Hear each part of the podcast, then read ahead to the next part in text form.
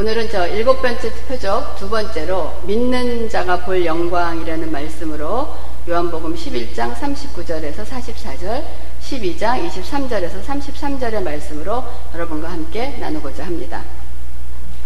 지난 시간에 이어서 예수께서 그 나사로의 병은 죽을 병이 아니고 하나님의 영광을 위한 것이며 하나님의 아들이 이 일로 말미암아 영광을 받게 하려 함이라라고 말씀을 하셨습니다.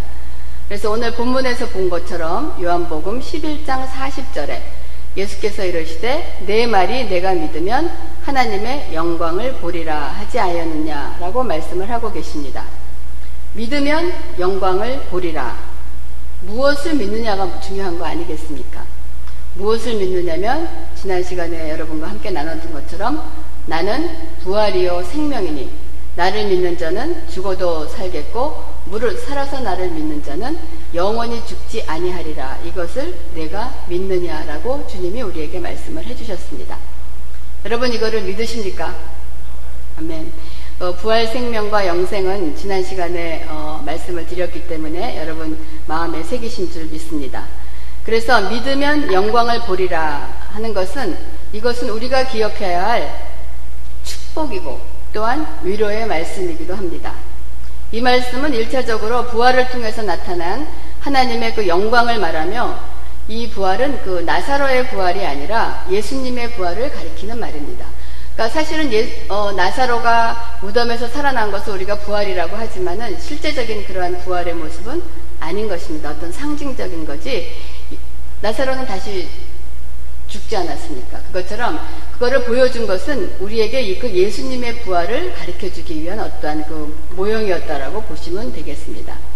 그래서 다른 복음서들은 이 예수님의 모습이 영광스럽게 변하는 그 변화선의 사건을 기록하고 있습니다. 이 사건은 부활의 영광을 미리 맛보여준 사건이며 예수님의 부활은 영광 그 자체인 것입니다. 그래서 그 영광이라는 것이 예수님이 하나님의 그, 그 자체, 하나님의 그 성품, 그거를 얘기하는 거, 어떤 영광이라는 것을 따로 띄어서 그 영광이 뭐다라고 설명을 하기보다는 하나님의 그 성품을 뜻하는 거예요. 우리가 하나님의 사랑 그러면은 사랑은 하나님 자체가 그냥 사랑인 거예요. 그렇기 때문에 그 영광을 얘기하는 것이 하나님 자체이기 때문에 하나님의 것들을 참 우리의 말로 표현하는 것이 그렇게 쉽지가 않습니다. 그래서 오늘 본문을 통하여 주님께서 우리에게 알려주시는 이 영광의 뜻이 무엇인지를 한번 자세히 살펴보기를 원합니다. 오늘 요한복음 11장 40절에 예수께서 이르시되 내 말이 내게 믿으면 하나님의 영광을 보리라 하지 아니하였느냐 하신 후에 예수께서 기도하시기를 아버지께서 항상 내 말을 들으신 줄은 압니다만 지금 이 일을 하는 이유는 11장 42절에 아버지께서 나를 보내신 것을 그들로 믿게 하려 하려고 하는 것입니다. 라고 말씀을 하십니다. 이 모든 사건의 이러한 중심적인 내용을 볼 때 예수님이 굉장히 강조하시는 것은 아버지께서 나를 보내신 것을 그들로 믿게 하려 함이라 하는 것을 강조하고 계십니다. 그리고 나사로 그와 하신 후에 나사로를 나오라 부르시니 죽은 나사로가 살아서 나온 것입니다. 여러분 여기서 중요한 이슈가 여러분은 무엇이라고 생각을 하십니까? 많은 그리스도인들은 죽은 나사로가 살아난 일을 감격하고 다시 말하면 하나님의 능력에 감탄을 하게 되고 그러한 능력을 갖기를 원하지 않습니까? 그러나 이것이 핵심이 아니라 주님은 우리가 이 능력을 베푸신 예수님이 하나님께서 보내신 하나님의 하나님 예수라는 것을 믿게 하려고 하는데 핵심이 있다는 것을 우리가 알아야 됩니다. 바로 주는 그리스도시요 살아계신 하나님의 아들이라는 믿음의 고백이 예수를 바로 알고 바로 믿는 것이 하나님께 영광인 것을 이 본문을 통하여 우리가 알 수 있는 것입니다. 그러나 많은 믿는 사람들이 오해하거나 착각하기가 쉽습니다. 예수 그리스도를 믿게 하기 위하여 우리들에게 어떠한 베풀어 주신 일들, things, 결과 이런 것에 초점을 맞추고 그 일에 도취한다는 것입니다. 그래서 많은 믿는 자들에게 일어난 모든 좋은 일들을 어쩌면 나의 입장에서 볼 때 좋은 것들이지 하나님께서 좋은 것과 일치하는지는 반드시 하나님과 좋아하시는 것이 일치하는지는 잘은 모르겠습니다. 하지만 어쩌면 이렇게 나에게 좋은 것을 가지면서 좀 민망해서 그러는지는 몰라도 우리 그리스도인들이 가장 많은, 많이 쓰는 말 중에 하나가 하나님께 영광이라는 말을 저도 포함해서 많이 사용을 하고 있습니다. 그러나 이러한 그 이 하나님의 영광, 그 영광이라는 뜻을 우리가 주님께서 지금 이 나사로의 죽음을 살리신 것을 통해서 우리에게 나타나실 때 그 영광이라는 것이 무엇인가를 다시 한번 정확하게 짚고 넘어가야 될 것이라는 생각이 들었습니다. 하나님의 영광이라는 것은 우리 눈에 보이는 어떤 성과나 일이 아니고 그 일을 이루게 하신 예수 그리스도를 믿는 것이 바로 하나님의 영광이라는 것을 주님은 우리에게 분명히 말씀해 주기를 원하십니다. 그렇기 때문에 로마서 10장 9절에 내가 만일 내 입으로 예수를 주로 시인하며 또 하나님께서 그를 그가 누굽니까? 예수 그리스도입니다.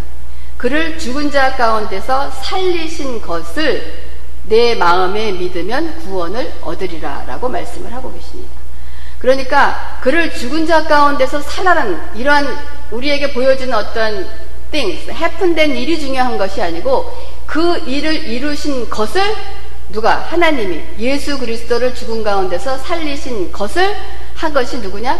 하나님이신 것을 내가 믿으면 내 입으로 시인하면 구원을 얻으리라라고 말씀을 하고 계시는 것입니다. 그렇다면 예수 그리스도를 바로 알고 올바로 믿는 것이 하나님의 영광을 위한 것이라는 것을 우리가 말씀을 통해서 알고 있습니다. 그리고 두 번째, 그런 예수 그리스도가 누구인지를 알고 바로 믿는 것이 하나님께 영광인데 이러한 그 바로 믿고 이 세상에서 예수를 바로 알고 바로 믿으려고 하면 하나님의 영광이 나타나려고 하면 세상이 어떻게 우리에게 항하고 있는가를 본문을 통해서 알 수가 있습니다. 11장 53절에 그러니까 예수께서 나사로를 살리시면서 그것이 무엇이냐? 하나님께 영광이 되는 일이요. 그 영광이 된다는 것은 아버지께서 나를 보내신 것을 그들로 믿게 하려 함이라라는 말씀을 주시고 나서 하나님께 영광을 돌리는 일을 하려고 하니까 요한복음 11장 53절에 이날부터는 그들이 예수를 죽이려고 모의하니라라는 말씀이 있습니다. 다시 말하면 예수를 좀 잘 믿으려고 하면 세상은 이런 그리스도인들을 죽이려고 온갖 일을 한다는 것입니다. 더 구체적으로 이것이 요한복음 12장 10절에서 11절에 보면 대제사장들이 나사로까지 죽이려고 모의하니 나사로 때문에 많은 유대인에 가서 예수를 믿음이러라 라고 말씀을 하고 계십니다. 우리가 하나님의 영광은 하나님의 일을 나타내는 것으로 예수를 잘 믿고 예수가 누구인 것을 잘 믿고 믿는 것이 우리에게는 하나님께 큰 영광인 것입니다. 그러한 영광의 삶을 살려고 하면 마귀들은 우리에게 가만두지 않고 그러한 예수를 죽이려고 하고 그러한 나사로가 예수를 전한 나사로까지 죽이려고 하는 것이 세상이 그리스도인들에게 향하는 일인 것입니다. 그러므로 우리 믿는 자들에게 이 고난이 따르게 되어 있는 것이 지금 자동으로 되어 있는 거예요. 하나님께 영광을 돌리는 일이란 예수 그리스도를 잘 믿고 하나님이 누구신가를 잘 믿으려고 하면 세상은 잘 믿으려고 하는 우리를 가만두지 않는다는 것입니다. 그래서 고난이 따르게 되어 있기 때문에 예수님께서 우리에게 세상에서는 너희가 환란을 당하나 담대하라 내가 세상을 이겨너라 라고 말씀을 하십니다. 우리말에는 시제가 잘 표현이 안 되어 있는데 오히려 영어가 더 우리에게 이해하기가 쉽습니다. In this world you will have trouble. You will have trouble. 네가 트러블을 고난과 어려움이 있을 거라는 거야. 있을 거지만은 어떻게 take heart. 담대하라는 거. I have overcome the world. 세상을 이겨놨. 그러니까 니네들이 어려움을 당할 거지만은 이미 주님은 세상의 것을 이겨 놓으셨다고 완료형으로 끝내 놓으셨습니다. 이미 이겨놓은 싸움이라는 것을 우리에게 말씀을 해주고 계십니다. 그렇기 때문에 이 영광이라는 단어와 트러블, 두려움, 어려움이라는 것은 같이 가는 거예요. 그렇기 때문에 혹시 여러분 가운데 고난 가운데 계신 분이 계십니까? 아니면 세상과 타협하지 않는 믿음 때문에 이런 것 때문에 세상 사람들의 눈에 어리석어 보이기도 하고 업신여김을 당하고 기도 하고 초라해 보이기도 합니다. 그러나 이러한 하나님의 영광된 이러한 삶을 사는데 필수적으로 따르는 것이 우리 삶 속에 따르는 것이 바로 고난이라는 것을 주님은 우리에게 말씀해 주고 계십니다. 이 일로 인하여 힘들고 어려운 분들 계십니까? 이 말씀으로 여러분 많은 위로를 받으시기를 바랍니다. 그리고 세 번째 12장 16절에 제자들은 처음에 이 일이 깨닫지 못하였다가 예수께서 영광을 얻으신 후에야 라는 기록이 되어 있습니다. 그렇다면 예수께서 영광을 얻으신 후에라는 것이 무엇이겠습니까? 사람들이 와서 예수님을 제자들을 통해서 만나기를 원하자 예수께서는 만나주시겠다는 말씀이 없고 그 대신 요한복음 12장 23절에 인자가 영광을 얻을 때가 왔도다 라고 말씀을 하십니다. 여기서 주목할 것이 영광과 때라는 것. 인자가 영광을 얻을 때가 왔도다. 인자가 영광을 받을 때란 바로 죽음의 때를 말한 것이며 예수님은 자신의 죽음의 때를 영광받는 때로 말씀하고 계십니다. 그러면 이 영광이 어떻게 이루어지는가를 계속해서 우리가 말씀을 통해서 알아보겠습니다. 그러시면서 인자가 영광을 받을 때가 왔다. 어떠한 죽음을 예시하시면서 바로 하늘의 미래에 대한 비유의 말씀을 계속하고 계십니다. 그래서 12장 24절과 25절에 내가 진실로 진실로 너희에게 이르노니 주님의 성경을 읽으시다가 여러분이 그렇게 진실로 진실로 반복이 되면 정말 예수님이 반복을 하시고 중요하다고 말씀을 하시는 거예요. 그래서 진실로 진실로 너희에게 이르노니 한 알의 밀이 땅에 떨어져 죽지 아니하면 한 알 그대로 있고 죽으면 많은 열매를 맺느니라. 이것은 많은 그리스도인들이 아마 너무나 잘 알고 있는 구절이고 뭐 다 외우고 계시는 그런 구절이라고 생각을 합니다. 여러분이 이 말씀을 묵상하시면서 정말 이 뜻이 무엇인가? 이것이 나의 삶에 어떠한 영향을 미치고 있는가? 그냥 입으로만 외우고 있는 것이 아닌가? 내가 머리로만 외우고 있는 것이 아닌가? 한번 다시 한번 생각해 보시기 바랍니다. 그러시면서 25절에 자기의 생명을 사랑하는 자는 잃어버릴 것이요 라고 되어 있어요.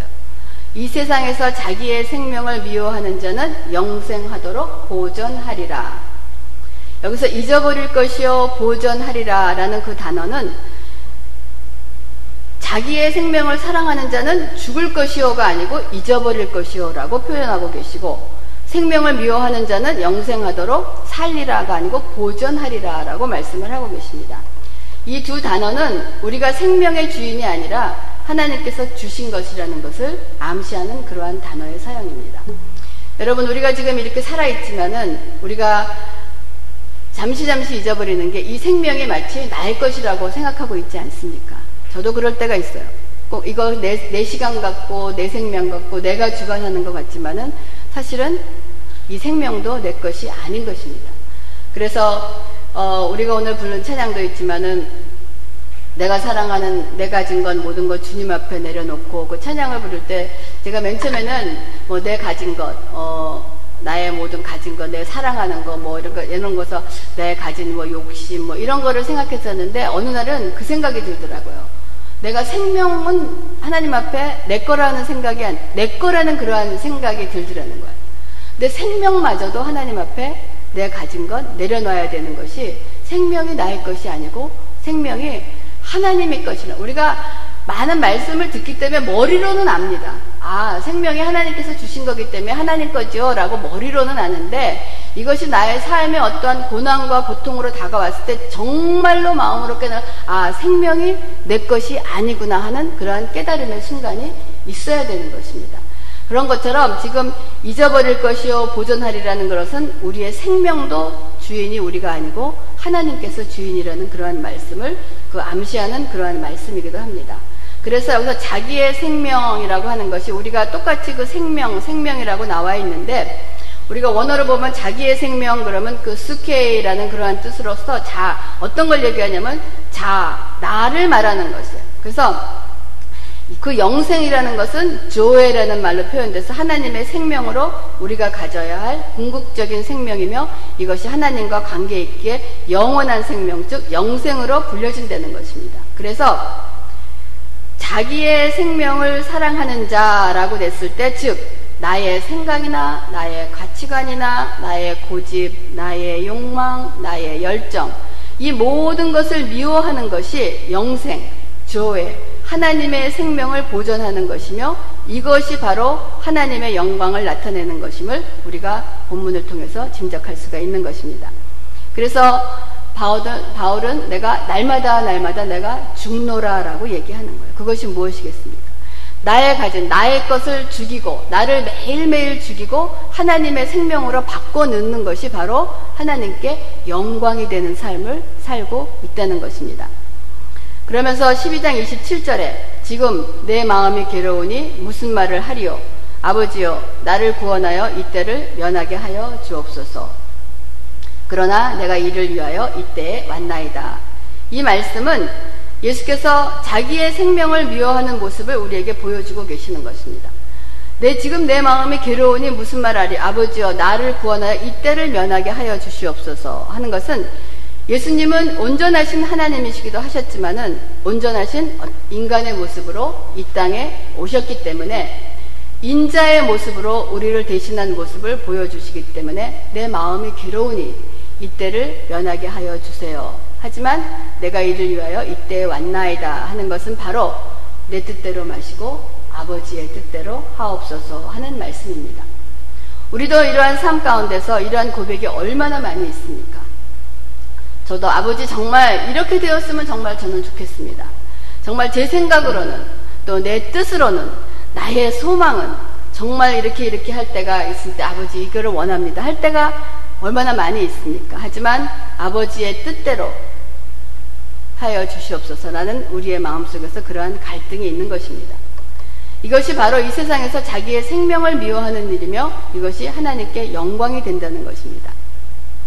우리가 매일매일 우리의 삶 속에서 나의 자아와 하나님의 사람, 즉 속사람과 겉사람과의 싸움에서 하나님의 사랑에 승리하는 것이 하나님께 영광이 되려는 것을 이러한 것이 말씀이 아니겠습니까? 여러분은 매일매일 사시면서 내 안에 갈등이 없이 사십니까?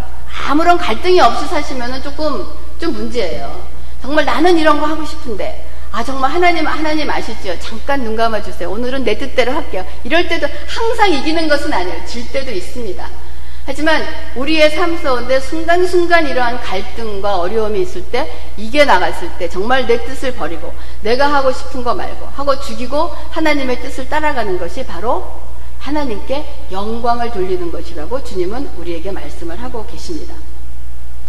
그러시면서 12장 28절에 아버지여 아버지의 이름을 영광스럽게 하옵소서 하시니 이에 하늘에서 소리가 나서 이르되 내가 이미 영광스럽게 하였고 또다시 영광스럽게 하리라 하시니 이러한 예수님의 기도 중에서 하늘에서 있었던 이 소리는 영광에 대한 중요한 가르침을 우리에게 주고 있는 것입니다. 우리 그리스도인들의 목적이 하나님께 영광을 돌리는 것은 다 잘 알고 있습니다. 여러분, 여러분의 삶을 다 하나님께 영광을 돌리기를 원하지 않는 분이 계십니까? 그러나 막상 어떻게 이 문제가 부딪히면 영광에 대한 우리의 이해가 어떨 때는 애매모호하거나 세상적인 개념인 것을 우리가 알 수 있습니다. 여러분 지금 여러분이 이 설교를 들으시면서 그냥 여러분 들으시는 것이 아니고 저와 이렇게 지금 이렇게 커뮤니케이션을 하셔야 돼요. 내가 이때까지 생각했던 하나님의 영광, 영광이라고 생각했던 것이 무엇인가를 생각하시면서 저와 지금 대화를 나누시면서 이 설교를 들으시기를 바랍니다. 영광이라는 것이 굉장히 애매모호하고 세상적인 개념을 갖고 여러분 영광 그러면 어떻게 합니까? 그런 얘기도 많이 하잖아. 어떤 높은 사람 만나거나 좋은 사람 만나거나 하면은 우리가 그런 얘기, 아 이렇게 만나 뵙게 돼서 영광입니다. 이런 얘기도 많이 하죠. 영광이라는 단어를 그리스도에서만 쓰는 게 아니라 세상에서도 많이 씁니다. 아, 영광이죠. 만나 뵙게 돼서 영광이죠. 아, 이런 일을 취했으니까 아, 이렇게 상을 받으니 정말 영광이죠. 가문의 영광이죠. 그런 세상에서 쓰는 그 영광의 개념이 우리에게 우리도 모르게 많이 들어와 있습니다. 그래서 그 개념이 하나님의 것을 이해할 때 하나님의 영광으로도 연결이 되어 있다는 것을 우리가 부정하지 않을 수가 없는 것입니다. 그런데 하나님께서 말하시면 그 영광이라는 것은 우리가 만나서 영광이지요, 가문의 영광이지요, 만나봐. 그 영광은 누구 것입니까? 내 것입니다. 내가 취하는 거예요. 내가, 내가 영화로워지고 내가 높아지는 거고 내가 그 일로 인해서 기뻐지는 거고 어떠한 것입니다. 그렇지만 하나님께서 말씀하시는 영광은 그 영광을 취하시는 분은 오직 하나님이신 거예요. 나와 하나님이 동시에 그 영광을 취할 수가 없다는 것입니다. 물론 이러한 성숙한 그리스도인들께는 하나님의 영광이 되는 것이 자신에게 기쁨이 되기도 합니다. 하지만 하나님께 영광이 되는 것은 모두 다 좋은 일만이 그 기쁨이라는 것을 통할 때 우리는 기쁨 그러면 여러분 어떤 일을 생각하십니까? 좋은 일만 생각하잖아요. 아닌 거예요. 성경에서 말하는 기쁨은 좋은 일도 기쁨이 될 수 있지만 나의 고난이 기쁨이 될 수도 있다는 거예요. 그래서 세상에서 주는 그 단어의 개념과 성경에서 말하는 개념을 우리가 분리할 줄 알고 다르게 깨달을 줄 아는 것이 굉장히 중요한 것을 얘기를 하고 있습니다. 이 영광은 하나님께서 말씀하시는 영광은 언제 생기는 것인가? 하나님의 일을 할 때 생기는 것이 영광인 것입니다. 내 일을 할 때 생기는 것이 영광이 아니고 하나님의 일을 할 때 생기는 것이 바로 영광인 것입니다. 특히 고난스러운 일을 할 때 생깁니다. 왜 고난스러운 일을 할 때 생기겠습니까? 왜 고난당한 고난스러운 일을 할 때 생기는가 하면 그 야고보서 4장 4절에 누구든지 세상과 벗이 되고자 하는 자는 스스로 하나님과 원수가 되는 것이라. 또한 요한복음에 나타난 우리가 다루었던 일곱 표정 모두가 예수님은 세상과 충돌되는 것을 보여주고 계시는 것입니다. 영광은 하나님의 일을 할 때 태어난 생겨난 것인데 그 하나님의 일은 어떻게 되느냐? 우리가 살고 있는 이 세상과 원수되는 일입니다. 그래서 예수님께서 요한복음의 일곱 가지의 그 표적을 나타내 주신 모든 그 사건은 세상과 충돌하는 사건을 우리에게 보여주고 계시는 것입니다. 그러므로 이 하나님의 일은 세상과 원수가 되기 때문에 마찰이 생길 수밖에 없습니다. 그리고 갈등이 생기고 어려움을 겪게 되는 거기 때문에 승승장구하지 않는다는 것이에요. 여기서 승승장구할 수 없다는 일은 세상에서 하나님의 일이 이루어지지 않는다는 것이 아니라 하나님은 하나님의 일을 이루시는데 그 일을 이루는데 쓰임을 받는 하나님의 자녀들이 그리스도인들이 고난을 받는다는 뜻입니다. 그렇기 때문에 그 본으로 보여준 것이 바로 예수님이 주신 십자가가 하나님께서 말씀하시는 영광의 극치가 영광의 극치요 최고의 영광이 무엇이냐? 예수 그리스도께서 십자가를 지신 일이 하나님께는 영광인 것입니다. 하나님께 영광이라는 것은 하나님 자체가 바로 하나님 자체를 얘기를 해주는 것입니다. 그 본성을 얘기를 해주는 것입니다. 그렇기 때문에 하나님의 일을 할 때 하나님의 뜻이 나타납니다. 여러분, 하나님의 일이 무엇입니까? 우리 새삼교회 성도들은 모두 다 알고 있을 줄 압니다. 요한복음 6장 29절에 하나님의 일이라는 것은 하나님께서 예수 그리스도를 하나님께서 보내신이라고 믿고 예수 그리스도를 믿는 일이 하나님의 일이라고 그랬어요. 그렇기 때문에 하나님의 일을 할 때 하나님의 뜻이 나타나는 것입니다. 그러니까 하나님을 예수 그리스도를 믿을 때 우리가 하나님의 뜻을 구하는 기도를 얼마나 많이 합니까? 근데 이것이 연결이 되지 않기 때문에 엉뚱한 일을 하고 있을 때가 많이 있는 거예요. 하나님의 일을 할 때 하나님의 뜻이 나타납니다. 하나님의 뜻이 무엇입니까? 우리 교회를 위한 기도의 첫 번째 나오는 것이 로마서 12장 2절입니다. 여러분 로마서 12장 한번 펴보시기 바랍니다. 로마서 12장.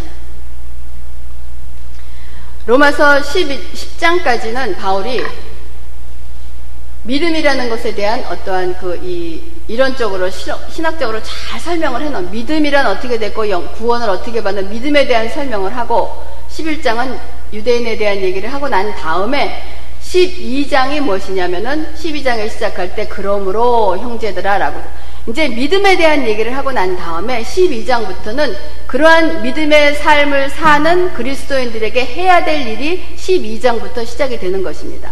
그러므로 그렇게 믿음을 받은 은혜로 받은 믿음으로 구원을 은혜로 구원을 받은 그리스도인들아 너희들은 내가 하나님의 모든 자비하심으로 너희에게 권면하노니 너희 몸을 하나님이 기뻐하시는 거룩한 산 제사로 드리는 드리라 이는 너희가 드릴 영적 예비니라 우리가 예수 그리스도를 믿고 난 다음에 제일 먼저 해야 될 일이 12장 1절에 바울은 얘기를 하고 있습니다. 우리의 기뻐하시는 거룩한 사제물로 드리라. 이것이 너희가 드릴 영적 예배니라. 너희는 그러고 나서 이 세대를 본받지 말고 오직 마음을 새롭게 함으로 변화를 받아 하나님의 선하시고 기뻐하시고 온전하신 뜻이 무엇인지를 분별하도록 하라라고 말씀을 하고 계십니다. 우리가 하나님의 영광된 삶을 살기 위해서는 하나님의 일을 할 때 하나님의 뜻이 나타난다고 그랬습니다. 그 하나님의 뜻을 알기 위해서는 바울은 우리에게 얘기하는 것은 너희가 세상을 본받지 말고 너희가 마음을 새롭게 하여 변화를 받아야지만 하나님의 뜻을 알 수가 있다는 것입니다. 너희가 마음을 새롭게 하여 변화를 받으려는 것은 거듭난 자의 삶입니다. 여러분 거듭나지 않으면 여러분이 예수가 누군지 알아도 하나님이 보시는 걸 알아도 여러분의 마음에 거듭난 삶을 살지 않으면 절대로 하나님의 뜻을 알 수가 없다는 것입니다. 너희가 마음을 새롭게 함으로 하나님의 뜻을 분별하라라고 그래요. 그렇지만 하나님의 뜻이 나타나는 것입니다. 그래서 하나님의 뜻이 있는 곳에 하나님의 임재가 있는 거예요. 우리가 성령 강림주의를 맞이하면서 지금 성령의 임재를 많이 얘기합니다. 우리가 성령을 하는데 하나님의 일을 할 때 예수를 잘 믿을 때 하나님의 뜻이 나타납니다. 그 하나님의 뜻을 알기 위해서는 우리가 예수 그리스도로 말미암아 거듭난 삶을 살면서 우리의 마음을 새롭게 변화를 받아야지만 하나님의 선하시고 의로우시고 깨끗하시고 그러한 뜻이 무엇인지를 온전하신 뜻을 깨닫게 되는 것입니다. 그렇게 하나님의 뜻이 있는 곳에 어떻게 되느냐? 하나님의 임재가 있다는 것은 하나님이 우리와 함께 하신다는 거예요. 하나님이 우리가 하나님의 임재가 있는 곳에 바로 하나님의 영광이 나타난다는 거예요. 그렇기 때문에 하나님의 임재가 있는 곳에 하나님의 영광이 나타난다는 것은 하나님이 함께 하신다는 거예요.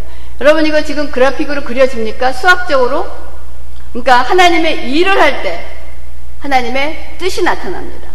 하나님의 뜻이 있는 곳에 뭐냐? 하나님의 임재가 있는 것입니다. 하나님의 임재가 있는 곳에 바로 하나님의 영광이 나타난다는 거예요. 그러니까 결국은 하나님의 일, 이 무엇입니까? 하나님이 예수 그리스도가 하나님이 보내신 자를 믿는 것, 예수를 잘 믿는 것이 뭐냐? 하나님께 영광이 된다는 그걸 수학적으로 뭐라고 표현할 수는 없지만은 법칙이 성립되지 않습니까? 그것처럼 우리가 하나님의 영광을 여러분 어려운 데서 찾으려고 멀리 있는 데서 찾으려고 그러지 마세요. 가장 중요한 것이 하나님께서 우리를 영광을 받으시는 것은 하나님은 우리와 함께 하시면 하나님 자체가 영광이기 때문에 영광이 우리를 통해서 드러나게 되어 있는 것입니다. 그것이 무엇이냐? 우리가 하나님을 잘 믿고 하나님의 뜻을 헤아리고 하나님이 함께 할 때 임재가 나타난다는 것이요. 제가 이러한 그 얘기를 할 때 한 가지 예를 들어드리려고 합니다. 오늘날은 요즘은 그 미디어의 힘이 굉장합니다. 그 뭐, 뭐, TV나 뭐 이런 방송이나 인터넷이나 이러한 힘이 굉장히 어, 파워풀합니다. 그래서 우리가 많이 보듯이 연말이 되면은 특히 이러한 그 이, 다, 다른 나라에서는 잘 찾아볼 수가 없는데 우리 이 한국 사람은 참 특이해요. 특이하면서도 참 그 위대한 민족이기도 하고 참 특이한 이 한국 사람이 아마 굉장히 유니크한 것 같아요. 그래서 이러한 연말이 되면 연예인들이 그런 많은 시상식을 그런 거행을 합니다. 그래서 이제 그 수상을 하는 소감을 이제 돌리다 보면 여러분 많이 들으셨을 거예요. 소감을 얘기할 때 오늘 이 자리를 있게 하신 모든 이 수상을 받게 한 것을 하나님께 영광을 돌립니다 라고 얘기하는 그런 것을 우리가 많이 들을 수가 있습니다. 저는 이렇게 얘기하는 분의 의도는 충분히 이해가 갑니다. 여러분 오해하지 마시기 바랍니다. 제가 이 사람들을 비난하려고 그러는 게 아니에요. 이들이 얘기하는 의도는 충분히 이해가 가요. 그러니까 이렇게 자기가 1등을 하게 되고 상을 받게 된 건 자기가 한 것이 아니고 하나님의 도우심이라고 어떤 그 하나님을 높이려고 얘기하는 그러한 마음에서 얘기를 하는 것으로 이해를 합니다. 또 한편으로는 그래도 이러한 그 세상의 자리에서 자신이 그리스도인이라고 말하는 것이 어떻게 보면 오히려 또 기특하다는 생각도 사실은 듭니다. 그것을 밝히기를 어려워하는데도 또 하나님을 나는 그리스도인이라는 것을 그 자리에서 밝히는 얘기로 합니다. 그러나 이러한 일들을 하는 분들을 잘못한다게 하는 게 아니라 그분들은 나름대로 열심히 하고 있지만은 아니면 오히려 이것이 우리가 잘못 가르친 교회와 지도자들의 책임이라는 것을 다시 한번 깨달아야 되는 것입니다. 지금 한 가지 예가 들었지만 그렇게 높은 자리에 와서 수상을 하고 높은 영광을 받고 난 다음에 이것을 하나님께 영광을 돌립니다 한 그 영광과 지금 요한복음 11장과 12장에서 예수님이 말씀하시는 그 영광의 내용을 여러분 비교해 보시기 바랍니다.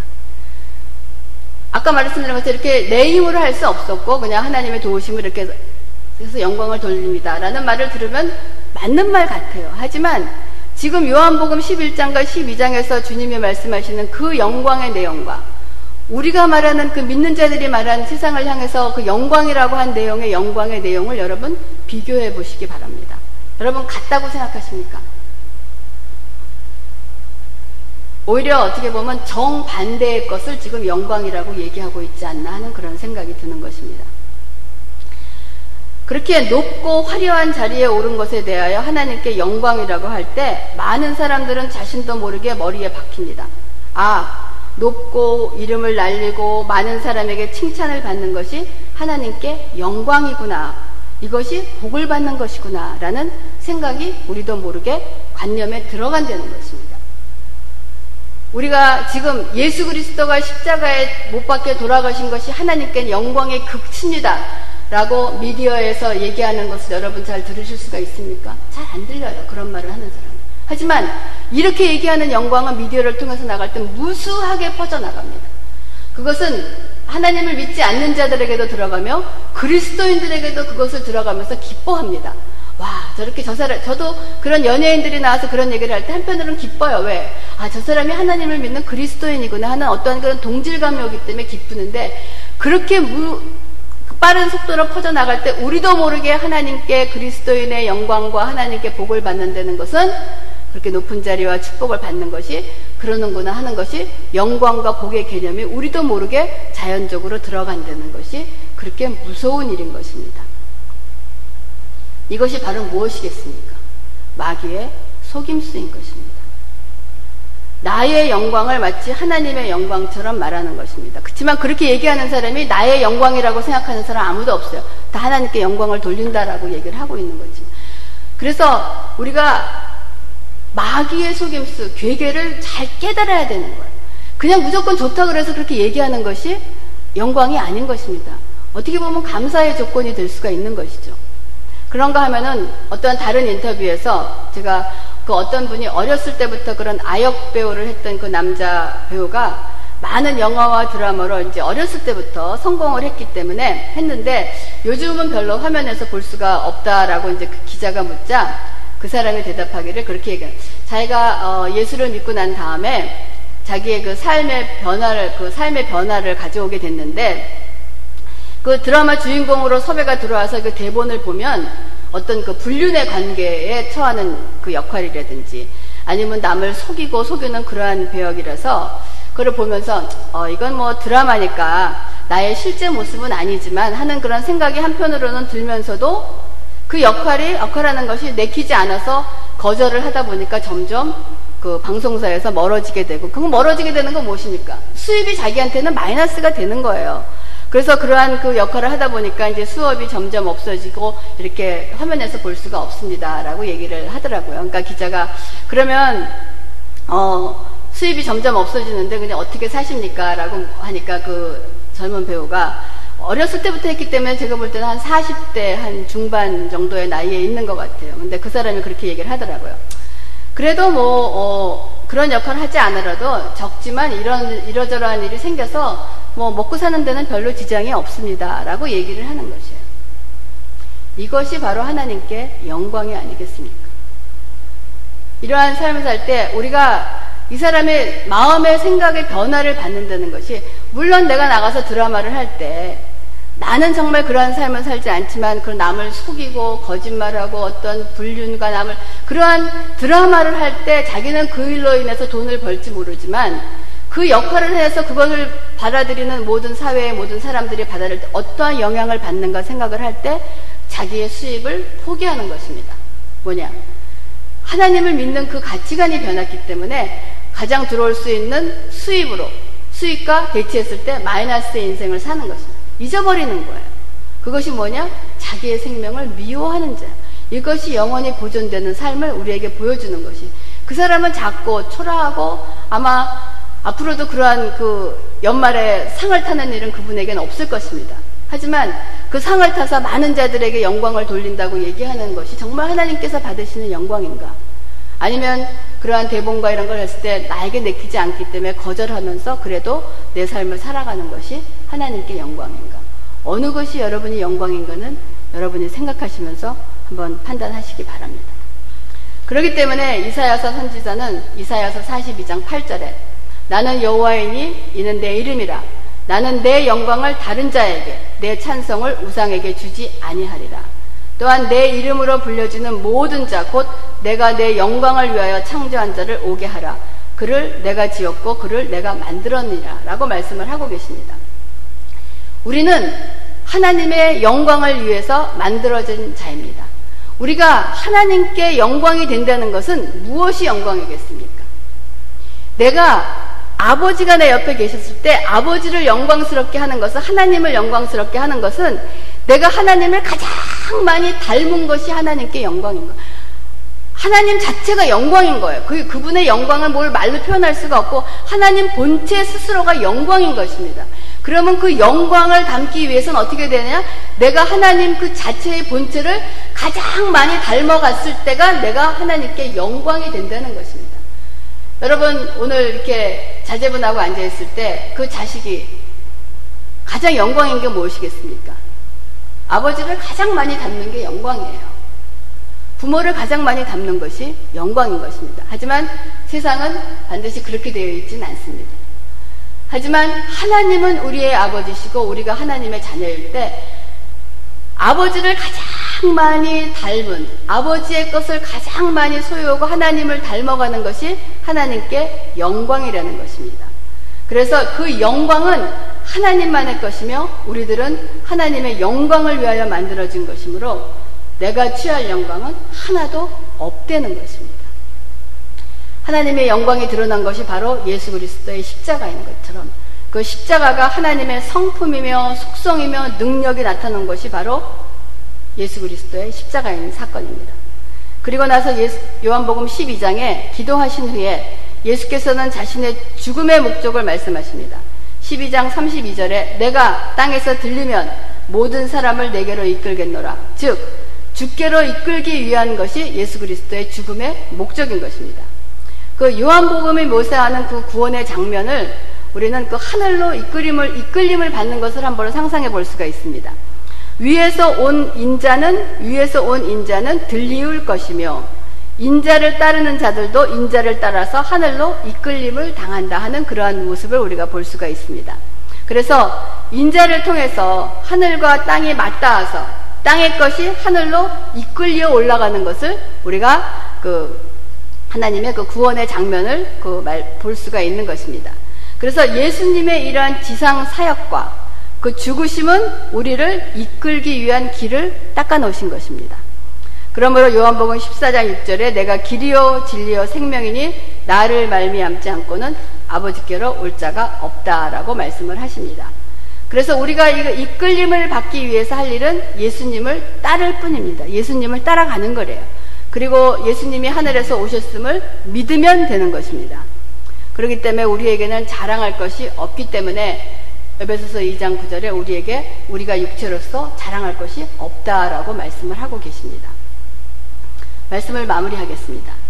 하나님의 영광을 위하여 지음을 받은 우리들은 하나님께서 보내신 예수 그리스도를 올바르게 잘 믿는 것이 그분께 영광이며 그분의 삶을 따라 살려고 하니까 세상은 우리를 죽이려고 하니까 우리에게 많은 트러블, 어려움을 겪게 되어 있는 것입니다. 이러한 어려움을 겪으면서 이겨내는 삶이 그분께는 영광인 것이에요. 그리고 내 자신을 십자가에 죽이고 예수께서 만들어 놓으신 아버지께로 이끄는 길을 걷는 것이 그분께 영광의 삶인 것입니다. 그래서 우리가 생명의 길로 인도되는 길은 좁고 협착하다고 그래요. 많은 자가 가는 길이 아니라고 그랬어요. 그렇기 때문에 오늘 저는 여러분들이 이 말씀을 들으시고 하나님께 영광이라는 의미를 바로 세우시기 바랍니다. 어쩌면 우리가 생각하는 그 영광의 개념이 세상의 의미에 섞여 있기 때문에 잘 분리되지 못한 것이 있을 줄 믿습니다. 오늘 여러분들이 갖고 있었던 그 영광의 의미를 다시 한번 세우시면서 우리가 하나님의 뜻이 영광이 그 뜻을 바로 알아야지만 영광을 위해서 하나님께 영광을 돌리는 삶을 사는 것입니다. 왜? 하나님이 우리를 지으신 목적이 뭐냐? 하나님의 영광을 위해서 지으셨기 때문에 그 목적을 위해서 살기 위해서는 하나님께 영광이 무엇인가를 올바로 알아야지만 우리의 올바른 그리스도의 삶을 살 수 있는 줄 믿습니다. 기도하겠습니다.